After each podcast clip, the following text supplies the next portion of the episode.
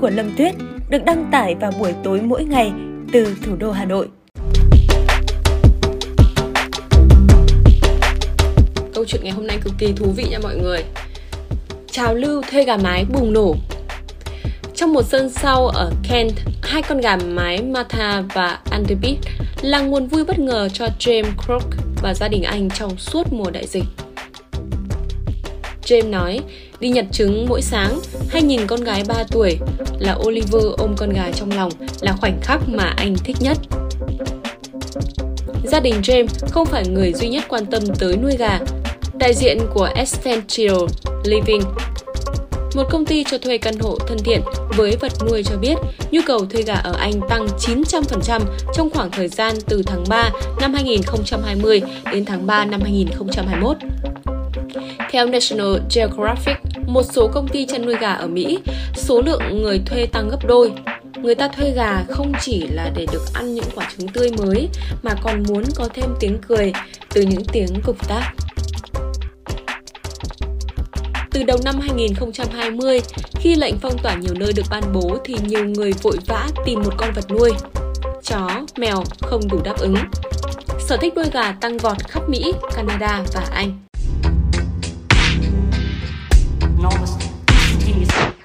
Hình cho thuê gà hoạt động bằng cách cung cấp cho các gia đình một vài con gà, chuồng và thức ăn. Các gia đình có thể thử thách chăm sóc trước khi muốn nuôi lâu dài. Abby Johnson, người sáng lập Pample, một công ty cho thuê gà ở Anh nói, Tôi chưa bao giờ thấy nhu cầu về gà mái nhiều như khi đại dịch xảy ra. Nuôi gà là một thú vui bổ ích và những lợi ích đó càng có giá trị hơn trong những thời điểm khó khăn này. Gia đình James muốn dành nhiều thời gian cho khu vườn nên muốn tìm đến nuôi gà. Trước khi nuôi dài hạn, anh đã thuê về nuôi thử vài tháng. Vì nhu cầu nhiều, anh đã phải ghi vào danh sách chờ cho đến tháng 4 năm 2020 mới đón được hai cô gà Martha và Underbeast. Hết hạn thuê, gia đình tiếp tục gia hạn tiếp. Giống như bất kỳ vật nuôi nào, nuôi gà đi kèm với trách nhiệm. Gia đình phải đảm bảo chú gà có chế độ ăn uống lành mạnh, chuồng sạch sẽ và thời gian thả rong. Vào ban đêm, họ cần phải cho chúng lên chuồng để giữ an toàn trước những kẻ trộm cắp. James cho biết, những con gà mái như một công cụ giáo dục con gái nhỏ để tìm hiểu nguồn gốc thực phẩm. Có một điều gì đó khá bình dị khi nhập trứng và chăm gà. Tôi nghĩ rằng những việc này có tác dụng thư giãn tinh thần rất tốt. Mình đọc bài báo này mình thấy rất là rất là buồn cười vì mọi người biết sao không? Ở vùng quê với cả là ở thành phố khác nhau quá nhiều. Ở quê thì quá nhiều gà hay là như ở Việt Nam và ở nước nước Mỹ này này đấy người ta phải thuê gà về để để, để làm thú vui để làm thú cưng để chăm sóc sorry mọi người ở Anh câu chuyện này là ở Anh không phải ở Mỹ thế mà Việt Nam mình ví dụ như ở vùng quê gà nhiều vô kể ngày nào mở mắt ra là nghe thấy tiếng gà vịt kêu. Nhất là buổi sáng sớm là mọi người mà ví dụ là đi ra thành phố mà sống lâu một thời gian ấy mà khi nào mà về quê mà chơi ấy là thường là ở thành phố mình sẽ có cái giấc ngủ là từ kéo tầm 7 giờ, 7 rưỡi, 8 giờ, kéo 9 giờ, 10 giờ mới dậy. Thế nhưng mà ở quê là đúng chuẩn 5 tầm 5 giờ, 5 rưỡi sáng, 6 giờ là hết tiếng gà này, tiếng chó này, tiếng vịt này Kêu inh ỏi, không muốn dậy cũng phải dậy. Nhưng mà cái đồng hồ báo thức. Gà là thường nó gáy chuẩn giờ lắm. Thế mình mới biết là thật ra là ở quê là mình cũng có rất nhiều những cái điều tiện nghi và những cái điều thú vị mà ở thành phố không có được. Hay là ở Việt Nam cũng có những thứ mà ở các nước khác không trải nghiệm được, không khó trải nghiệm. Thuê con gà, tốn rất tốn kém. Trong khi đấy thì nhà mình gà quản không hết, thịt không hết.